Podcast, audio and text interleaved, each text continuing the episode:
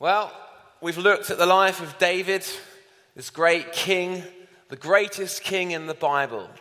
He did mighty things. Do you remember what we looked at in day one? A guy who had a heart after God. And God chose David. Why? Because his heart followed him. Man looks at the appearance, but God looks at the heart. And some of us so concerned on what we look like, we can look like we've got it together, but actually God cares about the heart. The first thing that God calls us to is to love Him. Love Him with all of our heart, mind, body, soul, strength, but it's to love Him. To love Him.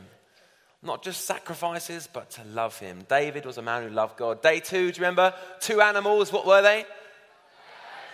Lions and bears. Because David learned to take out lions and bears, he learned how to take out Goliath. And God puts things in our lives early on, little battles that we have to face on our own, not like big, sexy battles in front of lots of people, just mundane things as young teenagers. Why? So God prepares us for later on in our life. And remember the two lions and bears we particularly looked at? What was the first one? Who was that? Hands up. Well done, mate. I feel like I want to give you something. Here, have this. It's an empty bottle. Um, what was the second one? Obedience. If you learn to kill these bears early on in your life, if you learn to kill the bears of faithfulness, obedience, you watch the things that God can do in your life and how quickly He can use you. And yesterday, it was the big day, it was the battle. David faced Goliath and he won, not with a sword, but with a sling and a stone like a bullet landed in his forehead and Goliath fell to the ground. But we saw, didn't we, how that battle and that victory pointed towards a greater victory. A greater David and a greater battle was won, not against just a nine foot Goliath, but a Goliath of Satan, sin, and death. And we saw how Jesus stepped up to the plate, representing all of the people of God, none of whom can save themselves against sin. But we saw how Jesus, through dying on a cross, not through a sword, but through sacrifice, Jesus took down the biggest enemy of them all Satan, sin, and death. And some people gave their lives to Jesus yesterday. Hallelujah! Isn't it wonderful? Well, David went on to do many great things. As I said, he was the greatest king in the Bible next to Jesus, won lots of great battles, had mighty men, was a great warrior, and did all kinds of stuff. However, later on in David's life, he failed in a major way. David sinned and seriously fudged it. And unfortunately, the story gets sad later on in his life he sins. And so, what I want to do today is not end on a really sad note, but I want us to look at how David sinned, what he did, and what led him there, and just actually how we can learn what it is walking out of this place to carry on having a heart for God and be wise up and not make some of the mistakes that David made. Does that make sense? I'm going to tell you the story. Again, it is quite a famous story. You might have heard of it. It's a story of David and Bathsheba. This was many, many years later after David and Goliath. David had won lots of victories and battles, and it got to the time of springtime in the year when it was battle time, and all the people were going out to fight, and it's a time when kings would fight. But David, he decided he would sit this one out. Maybe he just felt like I've done enough, really. I've fought quite a lot of battles, I've had my time. Or, or maybe he just felt a bit tired or a bit lazy. But whatever, he decided to stay at home. So the rest of the guys went out to battle. David stayed at home. Late that night, he was lying in bed. He got up. It was a bit hot. He decided to go onto the roof of his house just to enjoy the cool breeze. And you never guess what he saw on one of the other roofs of the houses. All of the houses had flat roofs. People would often be on, on the roofs of their houses. He saw a lady lying down having a nice bath. And, you know, just like in our days, you don't bath with your clothes on, you bath naked. David is like, gosh, look at that beautiful woman. And so he found out, he asked someone, Can someone go and tell me who that lady is? And then someone came back and said, That's, that's Bathsheba, wife of the Hittite, Uriah. Okay. And then David asked, Can you send her, bring her to me? And so this lady, Bathsheba, she got brought to David, and they got it on. Just to tell you straight, they slept together and they had sex David was like, I like what I see. And she was like, I'm up for it. Let's do it. And then she snuck back to her house, and David went back to his house. But she came a few weeks later and sent a message saying, I'm pregnant. One moment of just being like, I like what I see, I'll have that. She comes back saying, I'm pregnant. Now, in the days of David and the law, if you were to have a baby with somebody outside of your marriage, the law is that they should, be, they should die. David knew this. Bathsheba knew this. What's going to happen? The stakes are pretty high.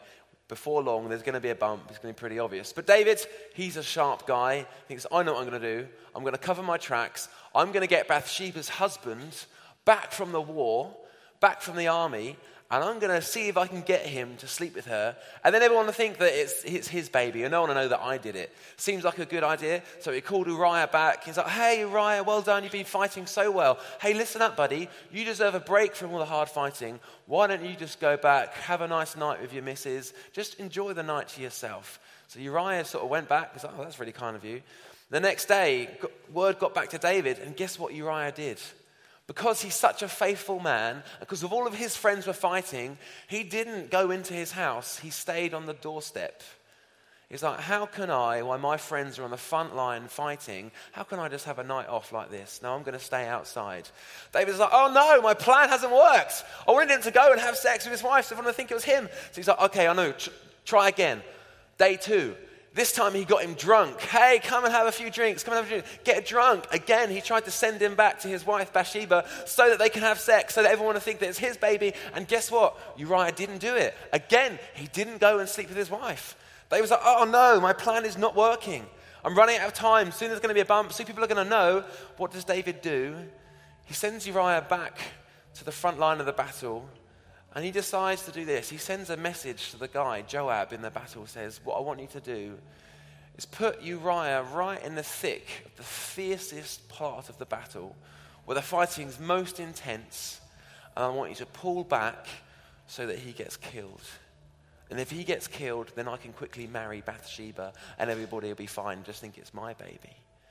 And so, this poor guy, Uriah, sort of has a few nights back home with his missus, goes back to war, suddenly gets posted in the most intense, busiest part of the battle. Okay, he's got courage in his heart, he's going to go for it, he's going to go for it. The enemy's coming towards him, and out of nowhere, everybody falls back. He's like, guys, guys, what's going on? Well, I'm on my own. And pff, before long, he's dead. He dies. Because David said, put him on the front line, see if we can kill him. And word got back to David said, Uriah's dead. So David quickly went to Bathsheba, was like, come on, let's get married. And then everybody think, okay, it's fine, you just did it when you got married. And that's what they did. They got married, and Bathsheba conceived a son. At the end of this story, you can read about it in the Bible. The whole chapter describes what I've just described to you, and it ends with this one verse that I would like to read out together. Let's read this together. 2 Samuel 11 27. I'll read the bits in white. This is David talking about Bathsheba. David brought her to his house. She became his wife and bore him a son. But the thing that David had done displeased the Lord. In that action, that one action of David seeing a woman that he wanted and having sex with her, he then went on to just break so many commandments he managed to lie to his friends. He managed to get her pregnant. He managed to commit murder. And he lied to everyone around him. He basically broke the commandments 6, 7, 9, and 10. This is a tragic, tragic moment in the life of our hero David. And it greatly displeased the Lord. Friends, I want to say this at the start sin is like a bomb. When you sin, just like a bomb explodes, it creates a mess and it affects people. In this case, David's one initial sin ended up making a huge explosion that affected loads of people. Ultimately, the life of one of his friends, other people's distrust in him, he lied and created a complete mess. When we sin in our lives, and when you sin in your life, and you do something that you know you shouldn't do, one of the things that you think, oh, it won't matter, it doesn't matter, I'll get away with it, that's a lie. When you sin, it creates a mess and it affects the people around you. It affects your family and it affects yourself. And we're going to go on and see how this can affect us now.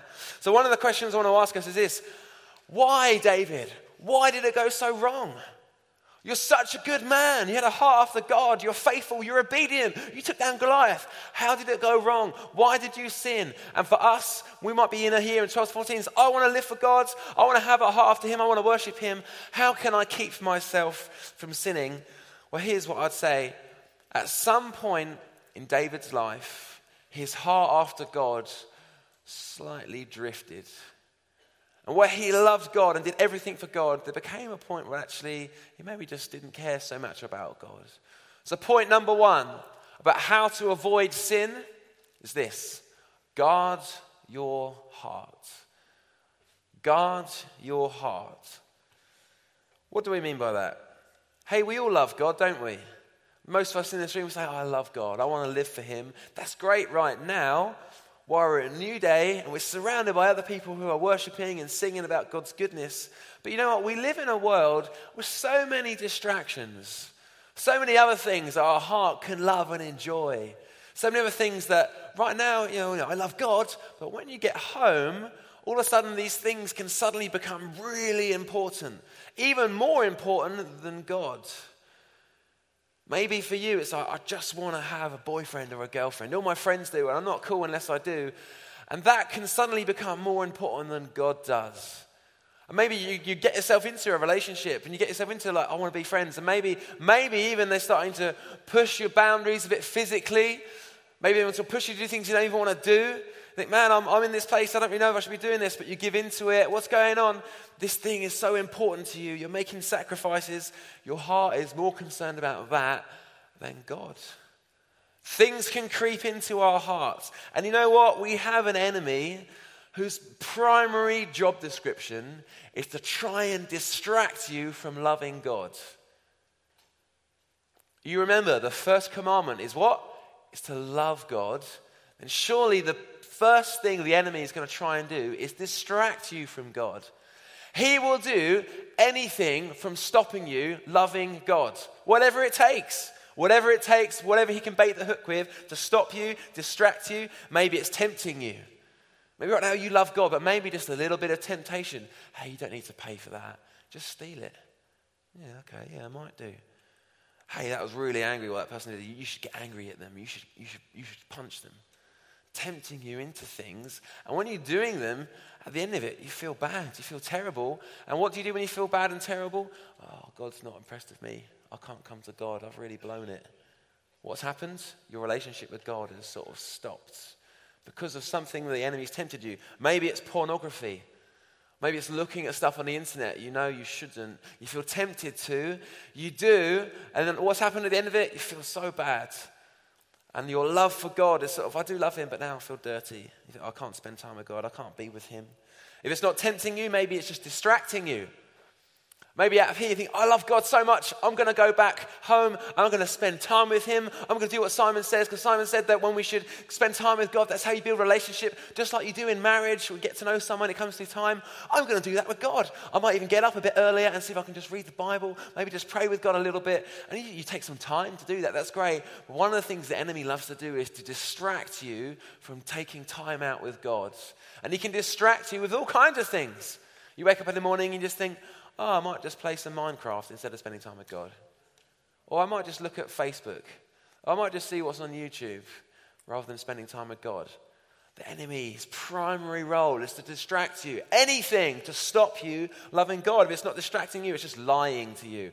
Basic lies. You just feel like, I'm not doing that well. Why is that? Because he's lying to you. You're no good. God doesn't love you. Don't bother spending time with him. He doesn't want to know you. He can lie to you. And what's happening there in your heart? You suddenly you love God, but actually you get distracted by other things and you don't love Him anymore. Why am I saying guard your heart is important? Listen up. When God is not the first thing in your heart and something else is, sin is not far behind. And in the life of David, this great leader who actually completely fudged it Because at some point, God became second in his heart, and the beauty of Bathsheba seemed more important, and then sin quickly followed. That says in Proverbs 4 guard your heart. How do you guard your heart then? I would say this. This is an answer to those few things temptation, distraction, lies. This is why it's so important to know your Bible. We talk here at New Day about reading the Bible. It's not just because you're supposed to read the Bible. Oh man, Stephen Dawson, I should read the Bible. I better do that. Da, da, da. I don't really understand it. It's not about reading the Bible, it's about getting to know God. It's about listening to his voice. And when you do that, you understand what God is like and what he says of you. Let me ask you a question. What's the opposite to a lie? It's the. Let me try again. What's the opposite to a lie? It's the. How do you know if Satan's lying to you or not if you don't know what the truth is? Right? If you don't know the truth, then you can't actually tell if something's a lie. But when you know that God loves you, when you know that your sins are forgiven, why? Because you've read it in the Bible. When a lie comes, you can go, no, that's a lie. I'm not going to listen to that. And part of guarding your heart is almost like having an armor of truth around you. So when lies come in, you're like, no, I'm not going to listen to that. A lie comes in, oh, you're a pathetic Christian. God can't. No, I'm not. God loves me. I know He does. A lie comes in saying, Oh, you should sin. It doesn't matter. It doesn't matter. I have no concept. No, I know sin is like a bomb and it will affect people and it will stop my love for God. When you know the truth, it will help you, it will guard your heart and help you to love Him. So, listen, I'd say this, my friends. Why don't you make a decision today that over the next year, for when I see you next year at New Day, that you will get to grips with reading the Bible and knowing truth? Is that a deal? It will help you love God and stay clear of sin. If God is not first in your heart, sin is not far behind. Let me say, keep ruthlessly protecting that precious love. That love that David had as a shepherd boy in the fields, that special seed of his life, keep protecting that. Keep protecting the time that you have with him. Guard your heart. I try and do this as much as I can. Whenever I know in my heart, actually, I don't really love God right now, whatever you're doing, stop and turn your heart to Him and just see what the lies are. Clear out the mess God, I love you. I want to love you all the more. David didn't do this in that moment. He chose something else other than God. Let me encourage you choose God, choose Jesus. Secondly, after guarding your heart, after protecting that special place of loving God above everything else, quick thing, a little tip for you just for avoiding sin. Number two is this run from temptation. Run from temptation. Who's a fast runner here? Okay, that's good. Anyone up for the 100 meters? 100 meters is my particular favorite. I actually run it in 9, 9.5 seconds. Um, I gave it up to write songs. Um, good decision, I think. yes, you're right. Uh, someone just said that's the opposite of lying. He knows the truth. No, no man like me can run 100 meters in nine seconds. Anyway, that's besides the point. Run from temptation. You know what it is to be tempted, don't you? You feel in your heart, oh, that looks like a good idea. Oh, shall I? Shan't I? Well, I might do that. Oh, no one's in the house. I might look at some pornography. You know what it is to be tempted? Do you know what the best thing to do is not flirt with the idea of it in your head, not think, oh, I might do. No, it's to run the other way. We are human beings and we are weak. And the idea of temptation, the hook can be so strong. When you hang around for a bit before you know oh, hooked. I'm going down this road whether I like it or not. I am sinning right now. I'm going to sin. But that's because the hook has got inside of you. As soon as the idea of temptation comes into your mind, run. When David went on that rooftop and saw Bathsheba, he did not do this. He stood up he saw a beautiful naked woman and he didn't then go, My goodness, I need to just not look at that right now because that's sinful. I'm going to just quickly look at this way instead. He thought, Oh, fancy a bit of that. And he allowed his eyes to lust at this woman. There's another guy in the Bible, a guy called Joseph in Genesis. He got this right. He was at work in his house. He was a servant for the master, just looking after the house. And when the master was away, the wife came over to Joseph. It's like, hey, Joseph, I've noticed you around, and uh, you're quite a man. I think you and I could have something going on. And he ran away. He ran.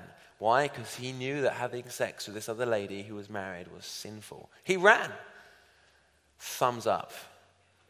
David, he didn't. And look at the bomb that went off. Very tragic. Let me say to you, what is it that tempts you the most? What is it that you feel like this is my biggest sin? This is the one area that I sin most in. Now think, what does it mean for you to run away from that? You think, oh, I'll be okay this time, I'll be fine, I'll be fine. And before you know it, even just you flirt with the idea of it, you think about it, you didn't run. Before you know it, you're hooked. You're into some kind of sin. Maybe it's just some friends pushing you to do something you shouldn't do. Hey, try a cigarette. I think, now I know actually, my mum and dad wouldn't want me to do this. This is not obeying my parents. This isn't the right thing to do. It's not just, oh, I might do it. No, just get out. Get out. You don't have to just physically run because that could be just really weird sometimes. hey, do you want a cigarette? there are ways of doing it. You can just, now I'm all right, guys, I'm going to head home. Thanks, though. See you tomorrow. Oh, they might think I'm uncool. Do you know what's uncool is sin? You getting caught up in sin, that's uncool. A bomb going off affecting your life, that's uncool you can deal with it for a moment. Maybe it's disobeying your parents. That's a big temptation. I just don't want to obey. Hey, we've talked about this. Kill this lion, this bear, run away from that temptation. Why don't you be exemplary at obeying your parents? It's a way of killing this sin. Obey straight away. Maybe it is just like lust, pornography. That's what David fell with. He saw something beautiful that he shouldn't have, and that's for you. It's a sin. I've already talked about it a bit today. As soon as you feel tempted, just as soon as that thought comes in your head, shut the laptop. Just go outside, play football, do something, ring a friend. Don't hang around think, oh, I'll be okay. You won't. Run. So, there are two things, little tips, really, we've learned from David about how to avoid sin. Guard your heart, guard it. Love God. Don't let anything else get in the way of that. Love Him above all. Clear out the junk in your heart. Say, God, I want to keep loving you. I have to do that daily daily. There are so many things, even here at New Day, that can distract you. You try being on a big stage in front of thousands of people, and lots of people just knowing your name. Oh, Simon, we love you. That can creep into your heart. Oh, yeah, you're kind of a big deal around here. I think, no, that's not right. That's sin. It's not about me, it's about Jesus. I have to daily, God, this is about you. Get before Him, love Him. I don't want any of that. I want you. Daily, come to the place of just pushing aside distractions, love God. And if you're tempted, just hang around. No, run. Say run. Then, quickly, in the little bit of time we got left, I want to end with this. What happens when you do sin? I think we're all going to be naive. We're going to say from now until New Day next year, none of us are going to sin. Actually, there might be times when some of us do. What happens when you do sin? Well, other than this bomb that goes off and distracts you and just creates a mess, one of the things that happens is it gets in the way of your relationship with God. Let me ask you a question. How many of you have ever fallen out with one of your friends? Hands up. Yeah, that's probably most of us. Some of you, even right now, might have fallen out with one of your friends. To be honest, if we're honest, it's not very nice, is it? You're really good friends. You, you, know, you love each other, you hang out, whatever. Suddenly something happens and it's like, oh, you've fallen out. And you're angry or they're angry and it's not nice and your relationship's not the same and you go in the same room and there's tension. You start talking to other people with them, it's difficult. Do you guys know what I mean? Give me a nod if you know what I mean. And you feel like, oh, something's not quite right, or you can't quite look them in the eye. It's just awkward, it's difficult. It's not a nice thing. Well, do you know what? When we sin before God, we get those same emotions and same feelings, don't we? Think, oh, I love God, I love you so much. And before you know it, a few days later, you've blown it, you've done something wrong. And you feel like, oh no, God's angry with me, I've messed up, things aren't quite right. There's a sort of like unspoken tension. Even in a big meeting like this, you're worshiping together, the people around you are really going for it, but you're like, oh, you don't know what I did yesterday. I can't quite come and be myself before God. It's not quite right between us at the moment. Can you relate to that? Do you know what I mean? Sometimes you feel like, oh, God doesn't probably love me and things aren't quite right. What's the answer to that? Let me tell you this God has beautifully and completely dealt with that whole deal at the cross. Let me explain. At the cross of Christ, Jesus has dealt with this. I want us to read out this verse together. It's the last verse we're going to read. 1 John 1, verse 9 says this If you, let's try that again. If you, your sins to God, He is faithful and just to us our sins and cleanse us from all unrighteousness. Let's do it again. If you your sins to God, comma, He is faithful and just to us our sins and cleanse us from all unrighteousness. What does this mean? The two words, confess and forgive. Say confess. confess. Forgive. forgive. What's confession? Confession is this it's saying what you've done. It's not just like, oh, I've done something wrong. No, no, confess it. It's literally saying out loud with your mouth, God, I confess I've done this. I lied to my mum and dad. It's not just like, oh, God, I've done something wrong. No, be specific. God, I lied to my parents. I lied. Oh, God, I did this. Confess it. It's not like God doesn't know. It's not like God's like, oh, you did what? I had no idea. No, God's not like that. He was there all along. It's actually more for your sake, just to get it out. Don't hold back. Don't hide it in a cupboard. Get it out. Confess it. But what's the promise? Can we have it back on the screen? Is that all right? The promise is if we confess our sins, He is faithful and just to forgive. Listen to this. If we confess, there's a promise, He's faithful and just to forgive. Now, think about it. When someone wrongs you, someone does something wrong against you, and you get a bit angry, what do you feel? You feel like they owe you something. He, kicked, he stole my sweets. Oh, he owes me something. He owes me an apology. He owes me a sorry. At least he owes me some more sweets. You know that feeling? Someone owes you something? Well, actually, you think it's the same with God. We sin against God. We owe him something. We owe him a debt. But do you know what? At the cross of Christ, Jesus paid all of your debt. He's paid for all of it. And so when you come to God and say, like, God, I've done this, your natural thought is, right, I need to pay myself back now. I need to pay for my sins. I need to really prove that I've, I'm, I'm, I'm sorry. You know, I'm going to read the Bible double tomorrow. I'm really going to be a good Christian. What's going on there? You're trying to pay for your sins. Stop it. Christ has done it. Forgiveness is free.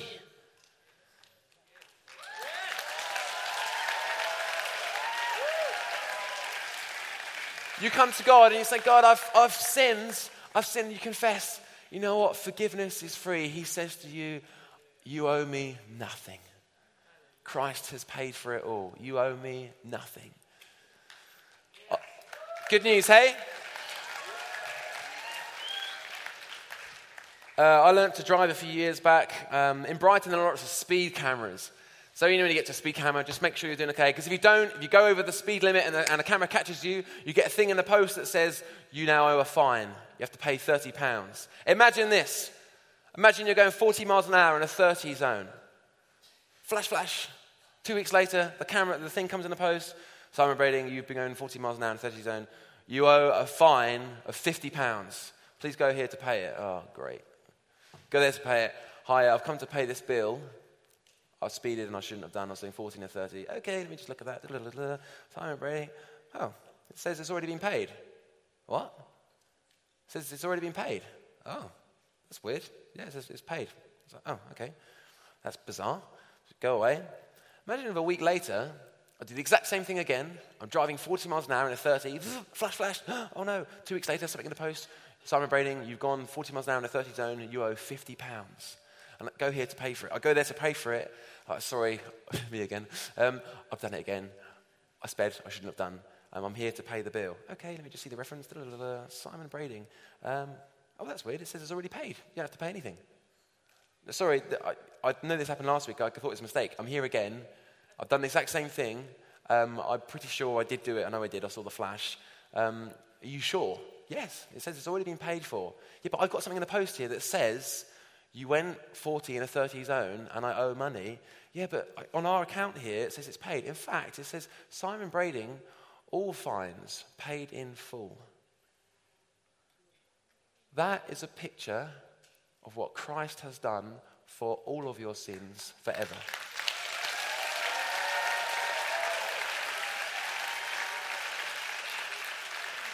The enemy can come at you with all kinds of scriptures. You disobeyed this one, you disobeyed this one. You know what? You're right, I actually did, but Jesus has paid for all of them. Hallelujah. So when you sin, and we are going to do it sometimes, confess, but then come with confidence that Jesus has paid for them. And the word from the Father is, hey, you owe me nothing. I just want to love you. I want you to love me. You see, God's all about your heart. It all comes back to this God wants peoples whose hearts are after His. He's not after you trying to work hard, lots of sacrifices. He's not after you being like, God, I'm going to prove that I really love you. I'm going to pay for my sins. Look, watch, watch, watch. he doesn't want any of that. He wants your heart and He wants you to love Him. And that brings me to point number three, just before we end. Confess your sins. Forgiveness, Christ has paid for it all. And the last thing is this worship. Worship. Let's look at these. Number one is repent, confess quickly. Don't wait around, think, oh, I need to sort of wait three or four days, then I can confess. No, no, no.